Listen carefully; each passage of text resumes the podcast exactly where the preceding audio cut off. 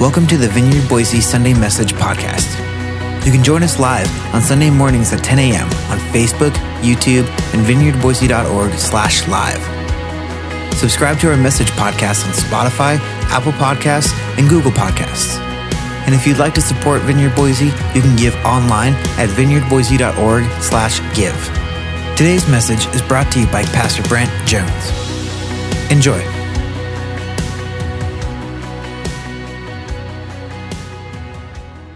Morning. Thank you. Good morning. Yeah. If you guys are new this morning and you're like, does so does this church do teaching or do they just like pray for people and talk about stuff and sing? We do teaching. Surprise.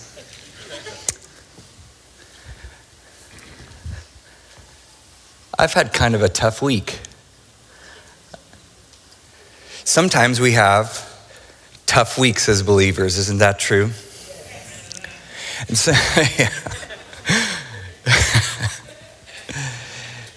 you know, uh, what just happened up here with, with Pastor Jackie and Pastor Josh, that has a special place in Kate and I started because Kate and I started as children's pastors and worship pastors. We were children's pastors for 10 years and um, worship pastors for 14 years. And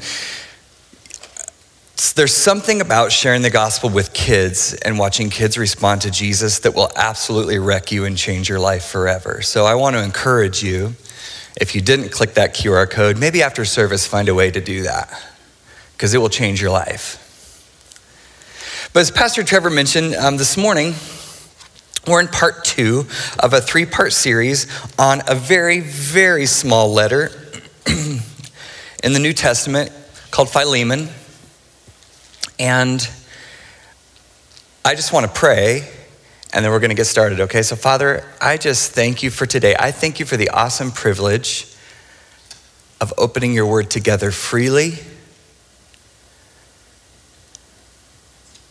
Thank you. We're so blessed to be able to open your word together in this room and read it together. What a privilege. Don't let us lose sight of the privilege of your word and the power of your Holy Spirit. Thank you so much. We just say, Come, Holy Spirit, rest in this place. We open up our hearts to you and only you today. God, would you just show yourself strong in this room? Teach us, lead us, and change our lives and hearts today in Jesus' name. And everybody said, Amen. Amen. Well, you were supposed to be here today. Turn to somebody and say, You were supposed to be here today. Now that you've said that, let me tell you what we're talking about. Today we're talking about church hurt. And I, you were like, wait, nope, I'm out. That's cool. Um, I, I wanted, yeah, I had lots of ways I was going to introduce this this morning, but I thought I'd just take the band aid off, just rip it off. Just say, hey, today we're talking about church hurt. You are in one of two camps today if you're in this room, somebody who has been hurt by somebody in the church and somebody who's going to be hurt by somebody in the church. So just relax, settle into that. You're in one of two camps this morning somebody who's been hurt in church and somebody who's going to be hurt in church if you hang out for any amount of time. That's just the truth. Church hurt. It's actually a term that's only been popular in the last few years, calling it that. We've called it all kinds of other things. We've had lots of other official, biblical, Jesus, Bible sounding things that we've liked to call it, but actually it's just people being damaged by other people in the family of God. And it's real. And it's actually been a really tough message for me to prepare, walking me through things, memories, and experiences that aren't all rainbows. As we look at the le- at letters from the apostle Paul, it's important to remember that the names that he rattles off all the time, those were real people. The names that Paul opens and closes a letter with, those were real people. Those were real people that, that he treated really well and people that he treated badly. Those were real people that treated him well and treated him badly. They were real people. You're saying, I don't read that in there. How do you know that? I'm saying, I know that because they're people. And people were people back in Bible times. You guys, I'm sorry to break this down so simply, but I think sometimes we got we have to, right? People were people then just like people are people now. People hurt each other. It's it's something that since the fall we've gotten very good at. even in the redeemed family of God. Mistakes are made, people do stuff. Every church, every leader, every volunteer, every church attender, every children's ministry leader, every uh, men's group leader, every pastor, everybody, everybody makes mistakes sometimes and doesn't handle a situation well. Doesn't handle somebody else's feelings well. Everybody misses it. And if you haven't been wronged or hurt in church yet, maybe just keep this word in your pocket for another day. I don't mean to sound dark, just honest. Sometimes church gets really messy. As I mentioned earlier, um, we were children's, Kate and I were children's pastors and worship pastors, and this December uh, we'll have been ordained for 20 years in ministry. And I've seen my share. I've seen my share.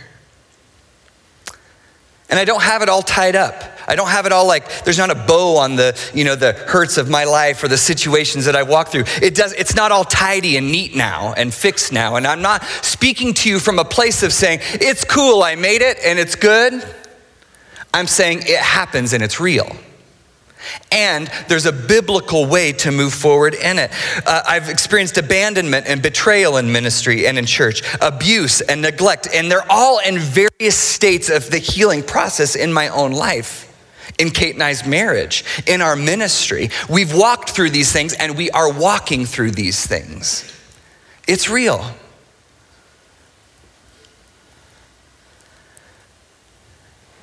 And I know that even through everything I've experienced from people in church, I have also hurt and caused hurt in others in church.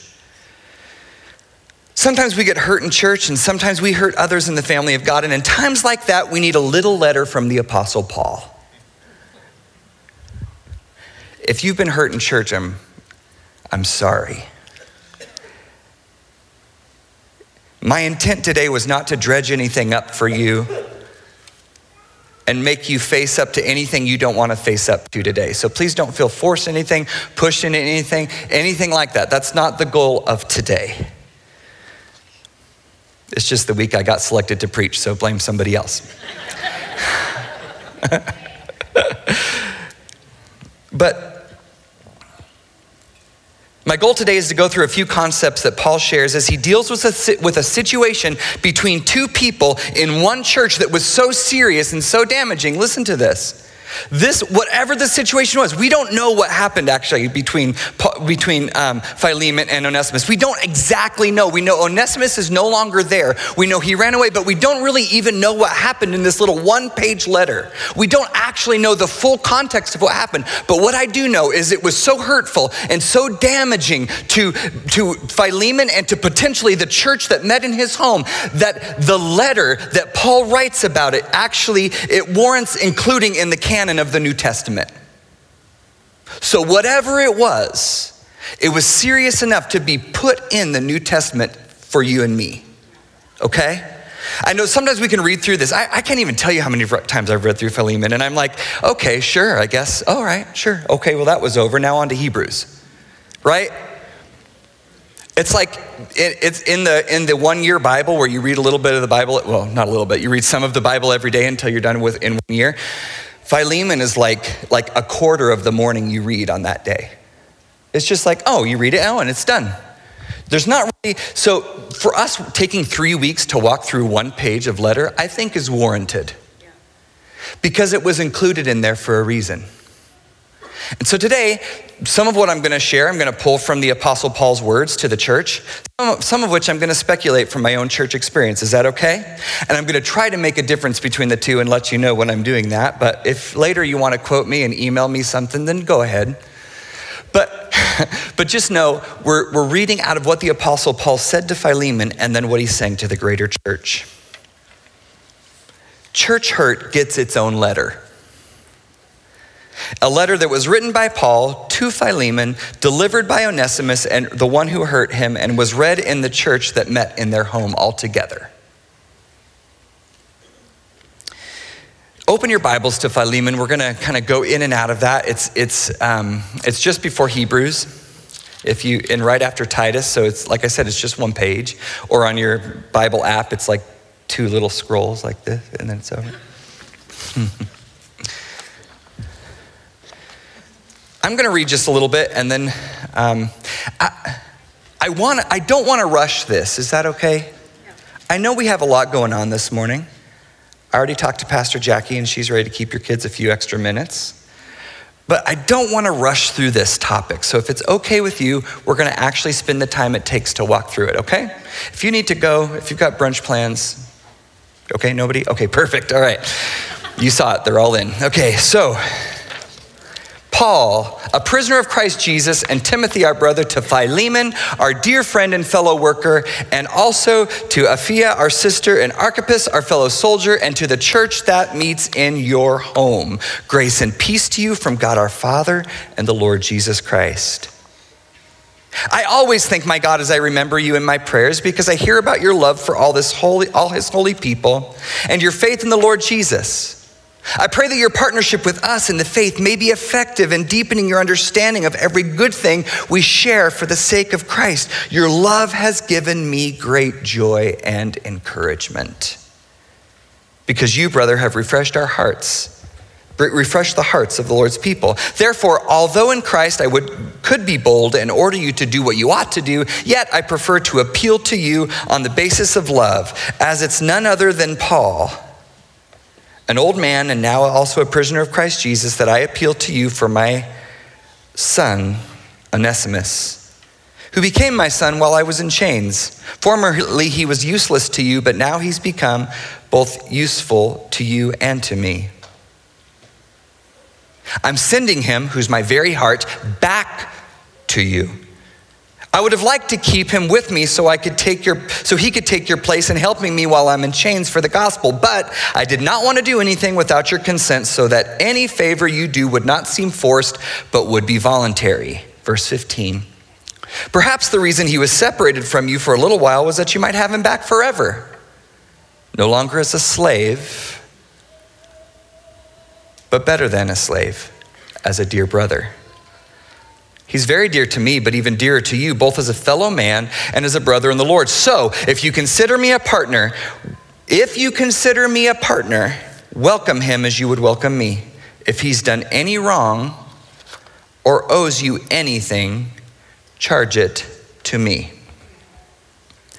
I, Paul, am writing this with my own hand. I will pay it back. Not to mention that you owe me your very self. I do wish, brother, that I may have some benefit from you in the Lord. Refresh my heart in Christ. Confident of your obedience, I write to you knowing that you will do even more than I ask. And one more thing prepare a guest room for me because I hope to be restored to you in answer to your prayers. Epaphras, my fellow prisoner in Christ Jesus, sends you greetings, and so do Mark, Aristarchus, Demas, and Luke, my fellow workers. The grace of the Lord Jesus Christ be with your spirit. This is the word of the Lord. A few observations here this morning. Just from this letter, let's just extrapolate a couple of things out of here. First of all, when he says, if he's done you any wrong, every time he uses this word wrong, I want to explain that we've kind of sanitized this thing. Wrong. Wrong. It just kind of, you know, it's, it's, it's very, it, it doesn't mean a whole lot to us in our culture. Let me just tell you the Greek word here for wrong, and we're going to put this slide up. The Greek word here for wrong is acting wickedly, causing damage, harm, hurt, injury, offense, or treating unjustly. Just leave that up there for a minute. When the Apostle Paul writes and says, if you've been wronged, this is what he means. So I want to say to us today if you have had any of these experiences, then the Apostle Paul is laying out a roadmap for us to move forward. If this has been any of your experience in the body of Christ or with your brothers and sisters in Jesus, this, th- these things, this is what he's referring to today. So if someone has acted wickedly towards you, caused damage to you, harmed you, hurt you, injured you, offended you, or treated you unjustly, So there's a few things we don't know in this letter. We don't know how long it's been since the wrong happened. We don't know how long it's been since the offense, the hurt. We don't know how long it's been. What did his servant do to wrong his master so badly? We don't know that either. But we do know that running away was not simply the only offense that Onesimus did here. He didn't just run away. There was a little bit more to the story. We don't know what it is, but apparently there was something besides just running away. Also, notice this letter is not Paul telling Philemon to come to Rome to fix things. Hey, Philemon, come to Rome. I have your slave. Let's get this settled. That's not what this letter is about. He actually sends the mail carrier is Onesimus himself to go fix the problem with Philemon implying that Paul has already addressed some issues on Onesimus' end. We don't know how long he was with Paul. Long enough for Paul to get a pretty good understanding of the story, write a letter, and send his butt back.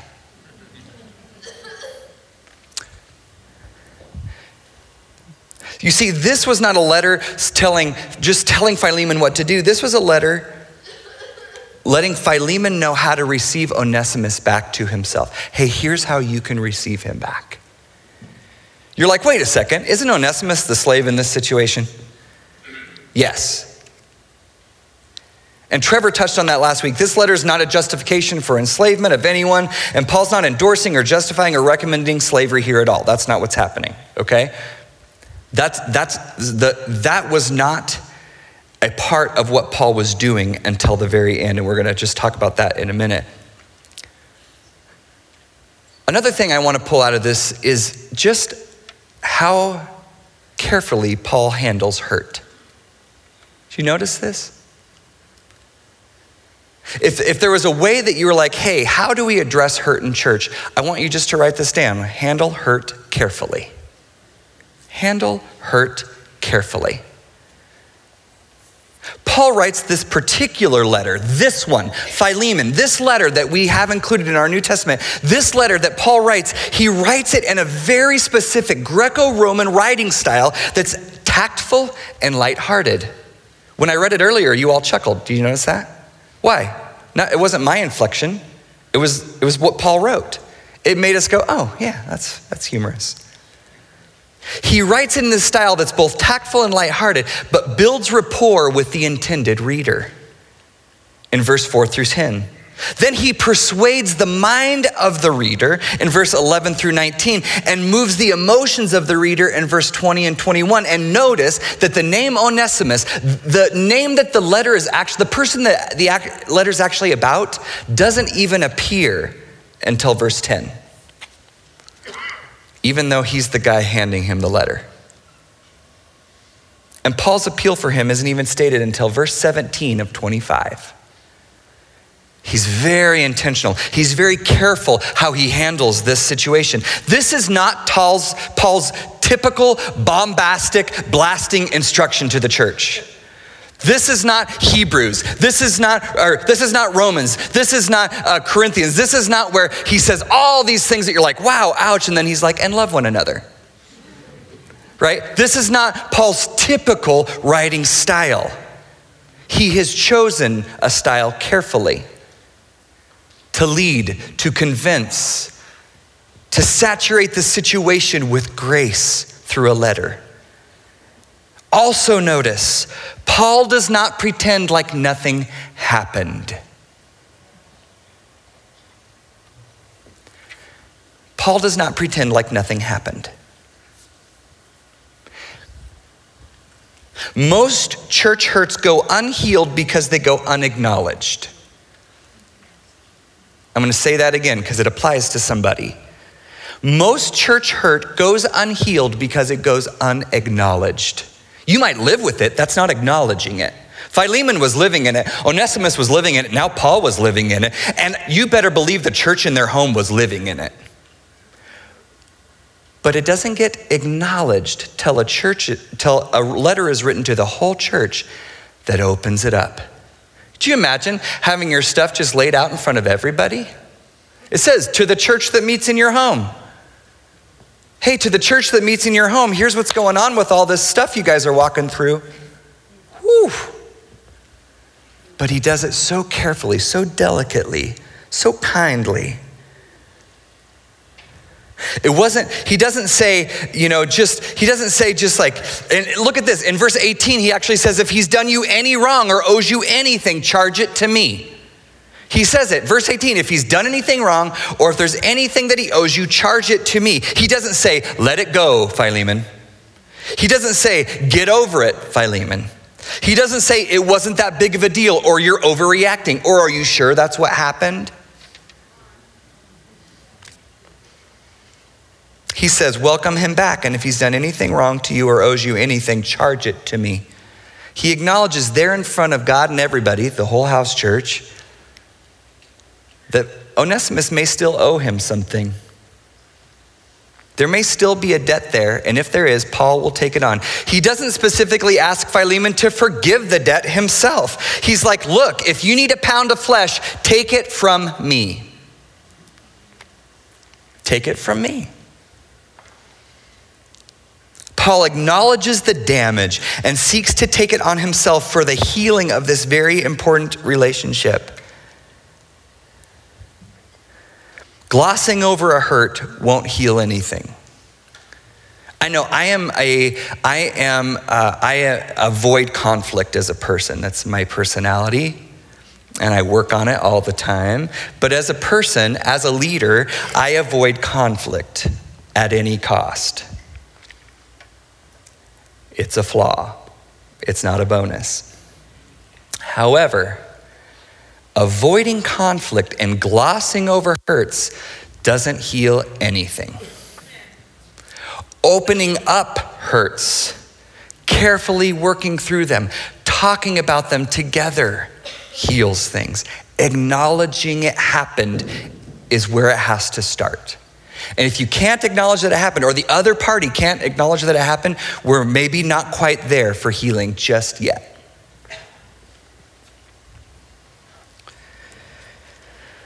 Even though Paul is 1,300 miles away in prison, Paul steps into the pain and hurt that Philemon has experienced and is likely going through again as he's face to face with the one who wronged him. And he teaches this church right there in front of a leader Leaders know what I'm talking about, and sometimes things happen in front of everybody to you.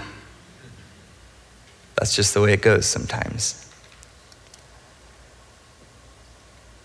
He's likely in a place of great pain as he faces the one who wronged him, but Paul teaches the church what it looks like, and then in turn, Philemon teaches his church what it looks like to walk in relationships through the struggle and damage and messiness of relationship I believe one of the most healing things you can do as a brother or sister in Christ is to acknowledge and sit in the pain of somebody else.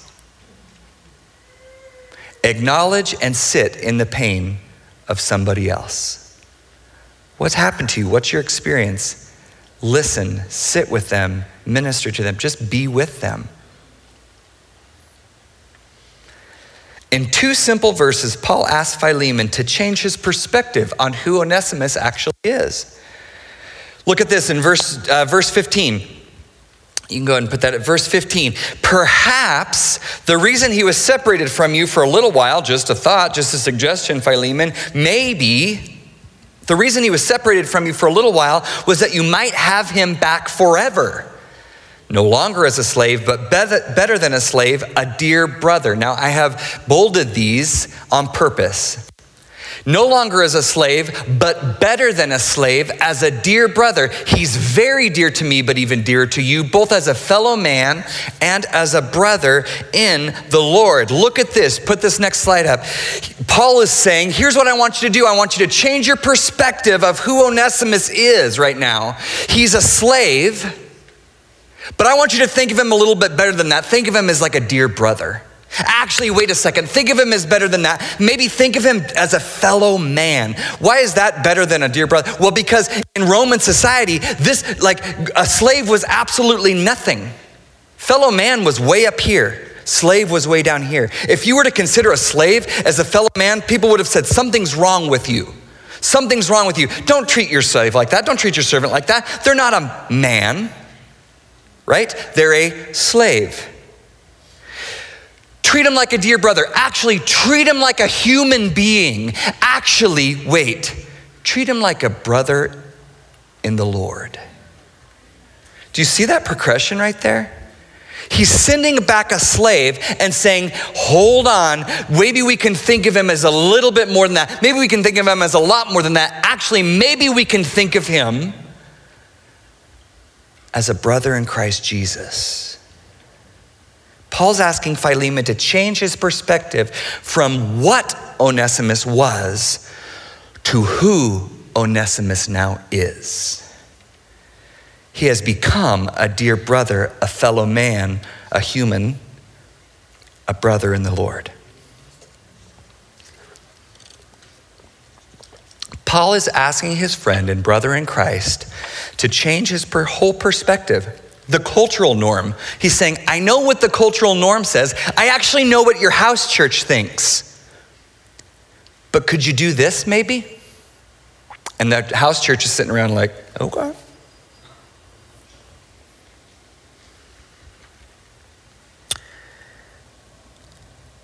to view his slave now in light of the companion letter of Colossians. Remember, Pastor Trevor talked about this? You see, the letter to Philemon didn't arrive alone. This little one pager didn't arrive by itself. It arrived with another letter that was to every house church in the area called Colossians. Pastor Mike's been teaching on it. Pastor Trevor talked about it last week. It, so, so when we talk about Philemon and we're, you know, we're like, oh, what does this mean? We can actually look at it because Paul wrote two letters and sent two letters at the same time, and they overlap. This week, and actually for the last month, the image I can't get out of my head, and I won't show it to you because it's kind of gross, but is, do you remember in A, do you remember in A and P, anybody take anatomy and physiology? Okay, remember in, in and, and actually um, uh, high school biology too. Um, biology of the human, when you look at the human, Tommy knows what I'm talking about. When you look at the human body, she's like, mm-hmm. When you look at the human body, remember in your old, in the old textbook, where they had the little, the cellophane pages that layered over? And you could see, oh, ribs, oh, musculature, oh, organs, right? And then you got to the page with butts, and everybody laughed in high school. yeah, just like, exactly, just like that. you guys are like, what kind of church service is? I'm laughing at it, so okay, it's fair. That's kind of how I look at this with Philemon. You have to take the book of Philemon and then you have to lay over the letter that arrived at the same time Colossians. Does that make sense? You can't just look at the guts. You have to lay the ribs and musculature over it so you understand what's happening. You have to like go, wait a minute, that's weird. Why did he only write that? Huh, I guess it's not worth anything. I've done that, you guys, to this little page. What you have to do is take this little page and lay over it an entire book that arrived with it at the same time.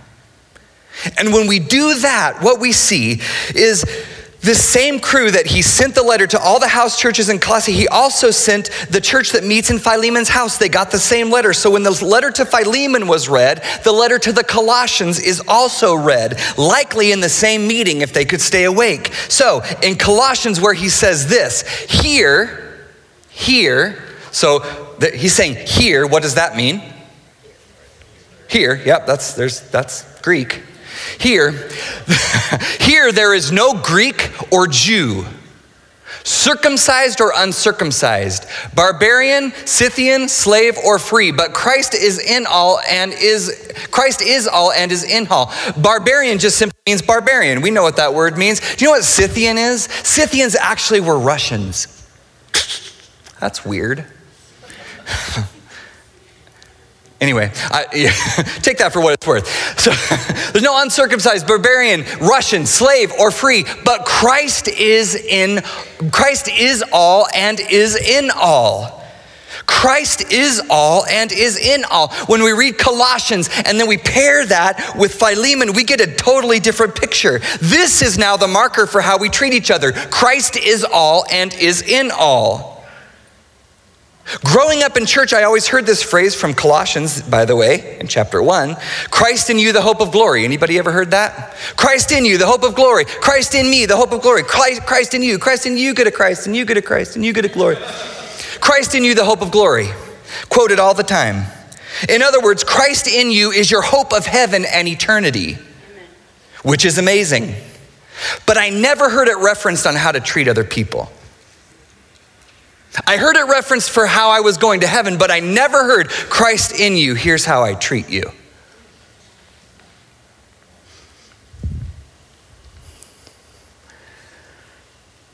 Paul changes our perspective with this layering of these two letters together.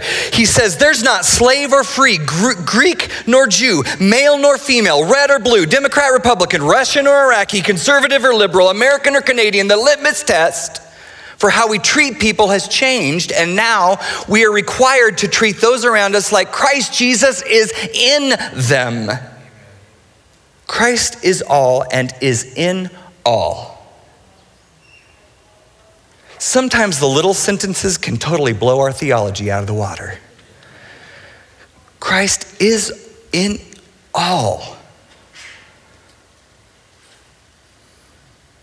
The same concept that we use to claim heaven as our own is the same concept that we must use to view our fellow man. Christ in me, the hope of glory. Christ in you, the standard for how I will treat you.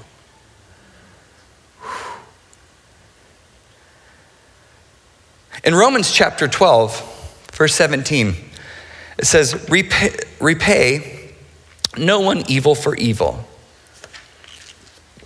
Repay no one evil for evil, but give thought to what is honorable in the sight of all. 18. This is what I want to lean into today, and I think this is what maybe Paul was leaning into as well. If possible, so far as it depends on you, if that's not underlined in your Bible somewhere, it should be. If possible, so far as it depends on you, live peaceably with all. As I said a minute ago, this letter to Philemon is not Paul's typical head on, blunt kind of instruction, but it's also not a rebuke either in any way. It's an ask. It's an ask. Paul's asking his friend something. It reminds me of when in Corinthians, Paul says in, in 1 Corinthians 11, verse 1, follow my example as I follow the example of Christ. Follow my example as I follow the example of Christ. What example? Follow my example as, we, as I follow the example of Christ. What, what, like if, if we were to say, okay, if Paul's saying he's setting an example here, if we looked at Philemon, we look at Colossians, what example? Well, I think we find a little clue in Philemon chapter 1, verse 23, right at the end of the letter. Epaphras, my fellow prisoner in Christ Jesus, sends you his greetings, and so do Mark, Aristarchus, Demas, and Luke, my fellow workers. And so do Mark. See that? I love finding little treasures like this in the Word. Mark is there. Why does this matter? Well, because about 12 years before this letter, Paul, Mark, and Barnabas have a very sharp disagreement and they part ways. They leave each other behind. One abandons the other, one is very hurt, very damaged, and writes about it.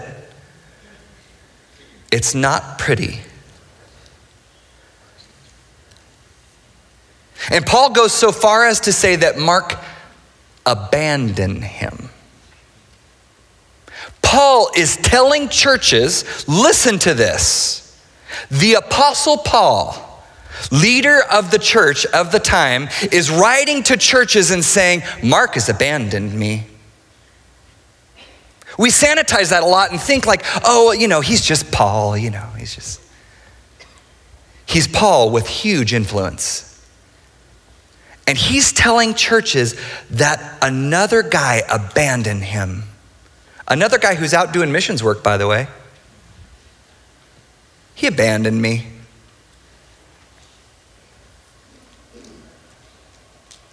They parted ways, not on good terms. But now, over a decade later, tw- some 12 years later, we see Paul list Mark as one of his companions there in prison in Rome, working with him, reconciled.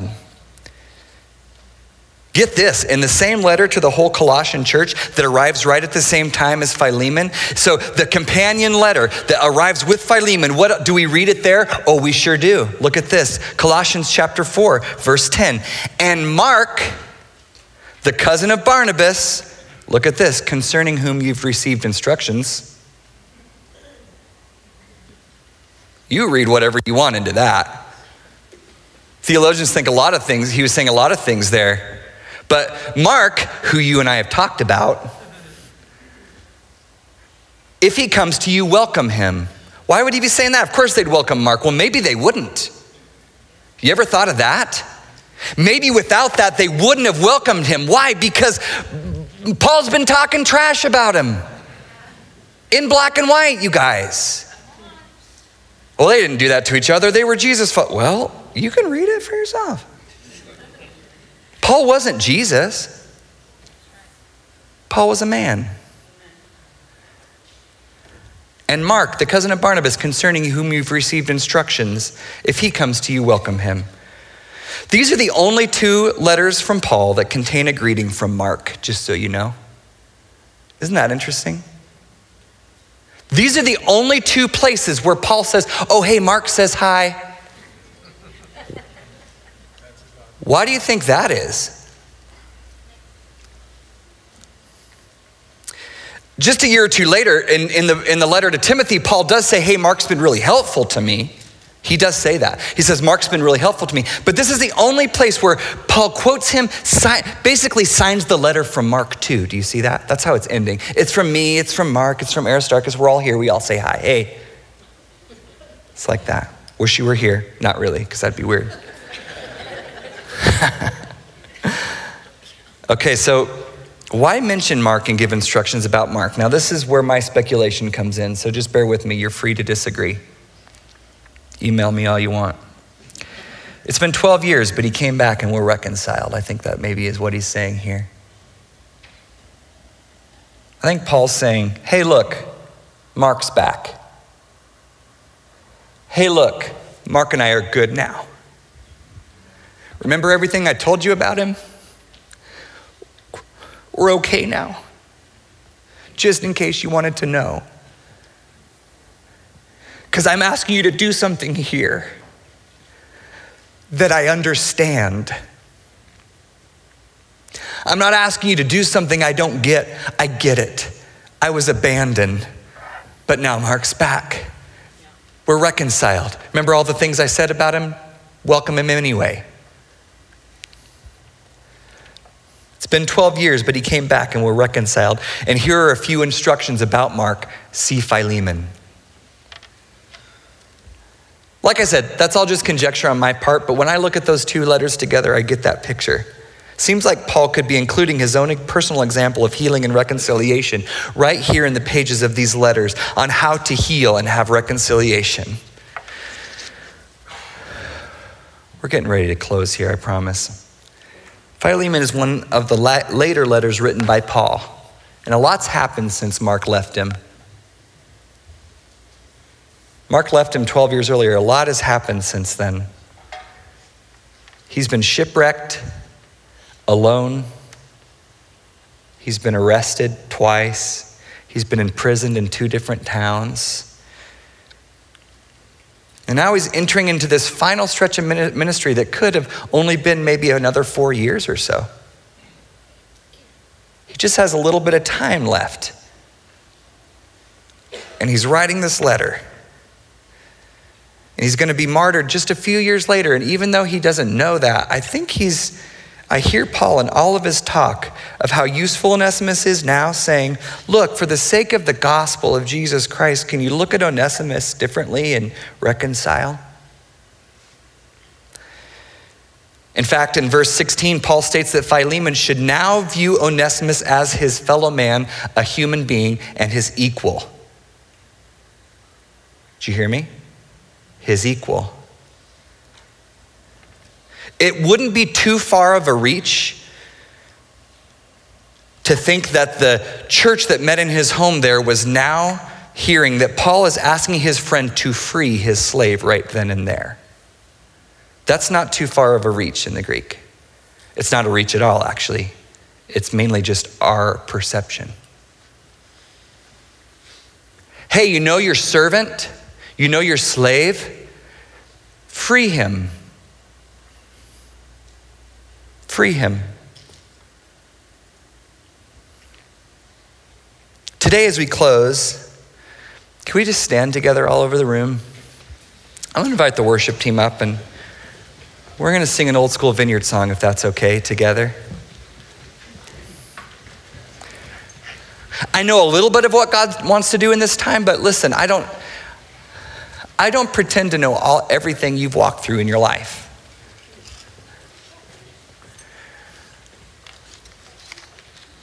But there's a safe assumption in a church that's healing like this. This is, a, this is a healing place. I don't know if you know that, but just this morning I was standing in the back of the room.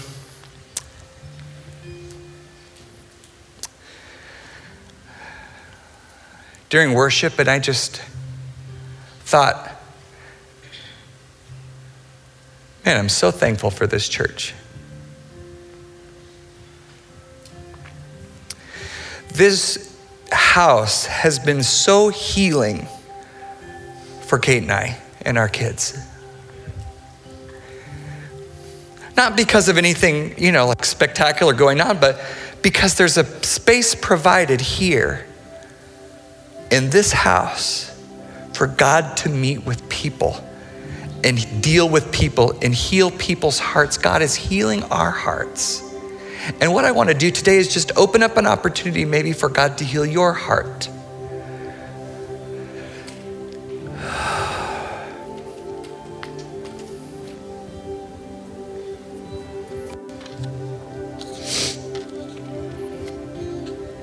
Today, as we close, we're going to sing a song called Change My Heart, oh God, because that's, that's really what we need. When we're talking about church hurt and damage and offense and abandonment and neglect and abuse and all of the things that go on in church, we can only let God deal with us.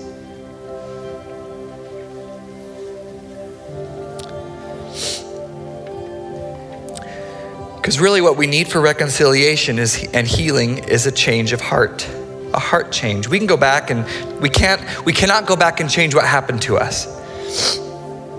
We can't change the other people involved in this situation. We can only do as Paul says and go as far as it depends on us. As far as it depends on you, as far as it depends on me, my heart is going to get changed and healed and then God's gonna lead us to the rest. I, I, have full faith for that. And I think that's what Paul was saying here. He's just saying, hey, hey, uh, uh, Philemon, if you'll just change the way you look at this guy, if you could just have a heart change, God's gonna do the rest and cause healing to happen.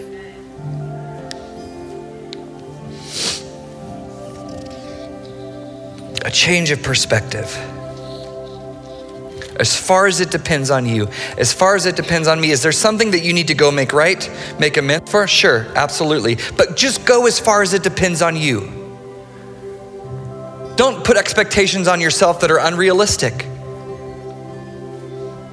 Like I said, this was not a letter to Philemon saying, Philemon, get over here and make this right. This was a letter to Philemon saying, Hey, Philemon, I'm sending the problem back to you if you could look at it differently if you could just look at it differently, if you could let the Holy Spirit do a work in you, I think God's gonna heal the church. I think if we can just let the Holy Spirit do a work in us, it's gonna change the church. I think if we can just say, God, would you change my heart? And as far as it depends on me, would you do a work in me?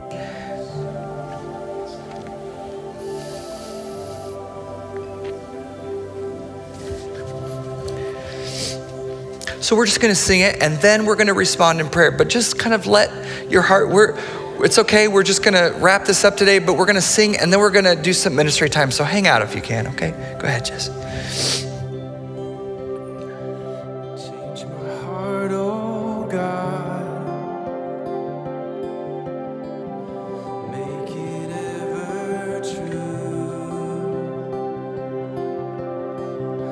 Change my heart, oh God. May I be like you. Change my heart, change my heart, oh God. Make it ever true. Change my heart, oh God. May I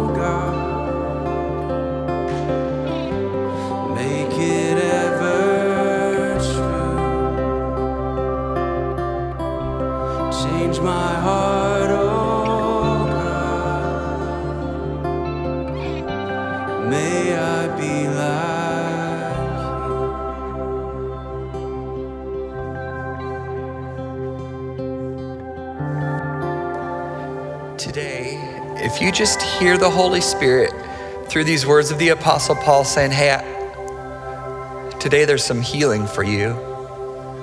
Today there's some freedom for you. These things may go back decades. That's okay. He can work back decades. Might have happened yesterday. It's okay. There's an opportunity here today for healing. I feel like today God wants to just sit as we've acknowledged the pain today. He wants to just sit in the pain with some people here today. And He's provided a space for healing, a well of healing here today. I believe there's an anointing for healing today from hurts for you to sit in, and He wants to be there with you and heal your heart from damage and injury and pain done to you. He wants to heal you. In order to move forward through the wrongs done to us, we have to begin healing in our hearts, and that's something that Jesus does. So, as we sing this prayer again, if that's you, you know that's you. You're just like, that's me. God is just, He's speaking to me. I just want us to come forward this morning. Just press in, and we're just going to sing this together. I don't know what we're going to do next, but we're going to get healed together. Amen? So, we're going to sing this again as we do come forward. Oh God. It ever true. Change my heart, oh God. Yep. May I be like you. Change my heart, oh on. Change my heart, oh God. Come on forward. Come on. This is the time. There's healing today. Make it ever true. Change my heart, oh God. Come on. Just let Him wash over you with healing today. May I be like Yes, God. Change. Change my heart. Change my heart, oh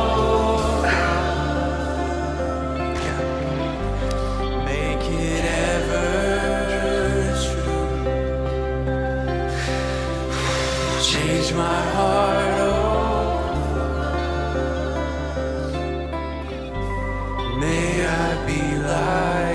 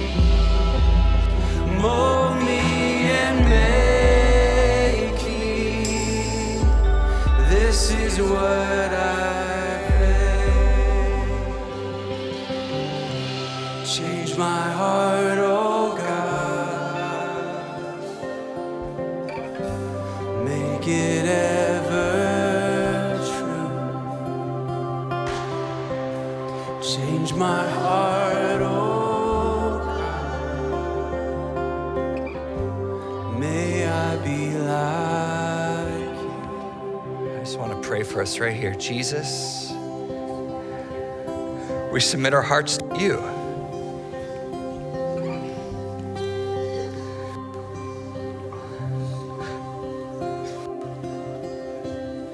Lord, we acknowledge today that there's been hurt, there's been damage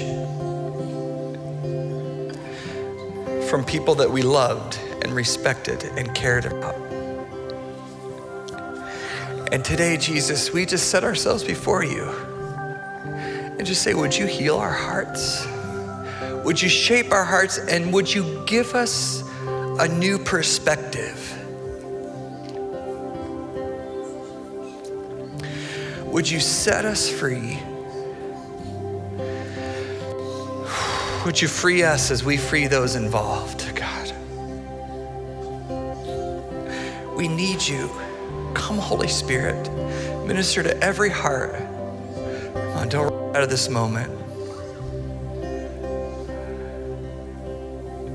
Decades of hurt can get washed away by the Holy Spirit.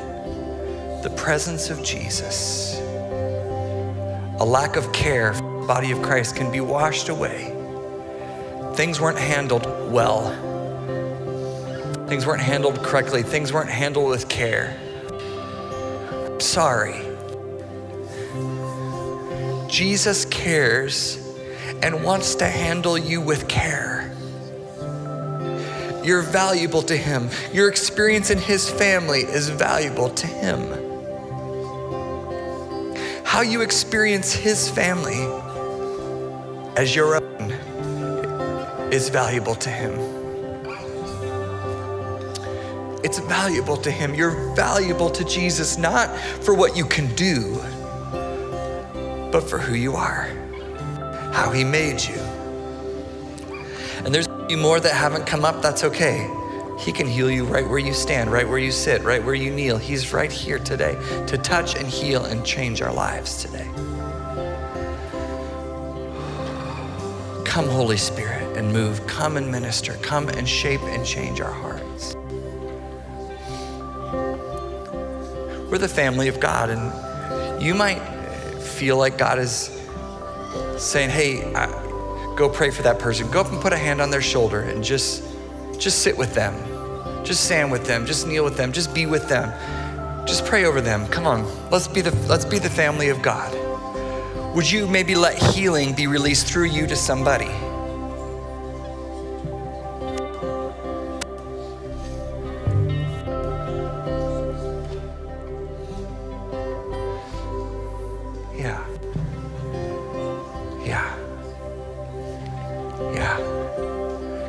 Spirit.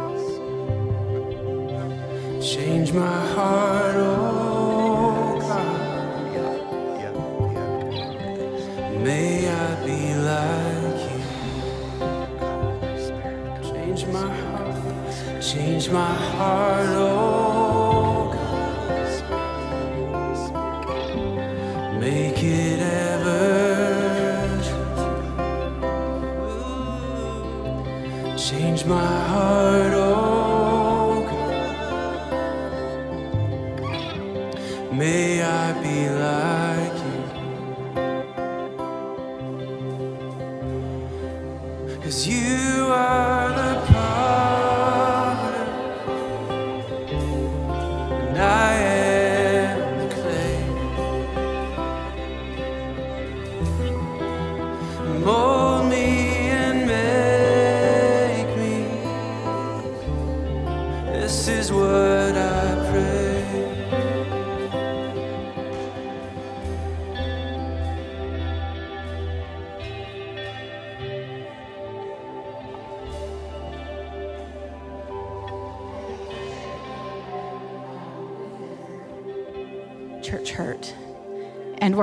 We haven't worked it all out. When I was hearing him speak, I was thinking of the moment when Philemon's door opens, and standing in his doorway is the very person who has hurt him.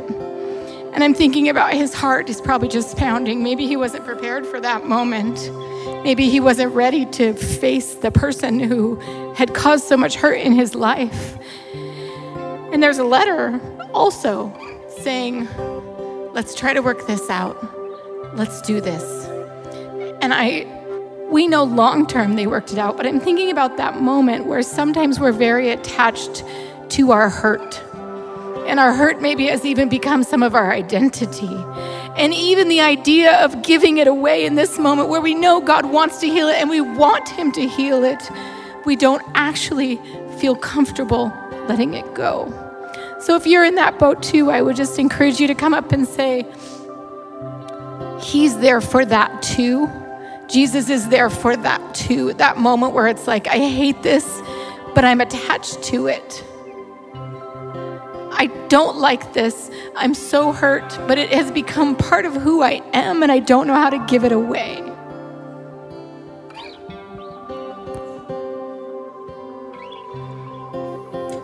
So we're not we're not in a hurry today. If you have kids in children's ministry, they're they're prepared to go a little bit longer today, but it might be a good time to go get them. But in here in this room, we're just going to let this holy moment be here. So if you have conversations and things, you might just take them out of here. But if you still need to meet with God, I want to encourage you to meet with God wherever you are. If you're standing or sitting or anywhere in the room, just just be there. If you need prayer for something, just lift up a hand like this and somebody will come over and pray with you. They'll sit with you, they'll support you. If you just need prayer this morning, just lift up a hand. God bless you. God bless you. We're dismissed today. Let's just keep this room just a place for God to do His work, okay? Don't rush. Don't rush out of this moment. Don't rush out of this moment. The Holy Spirit's here to move.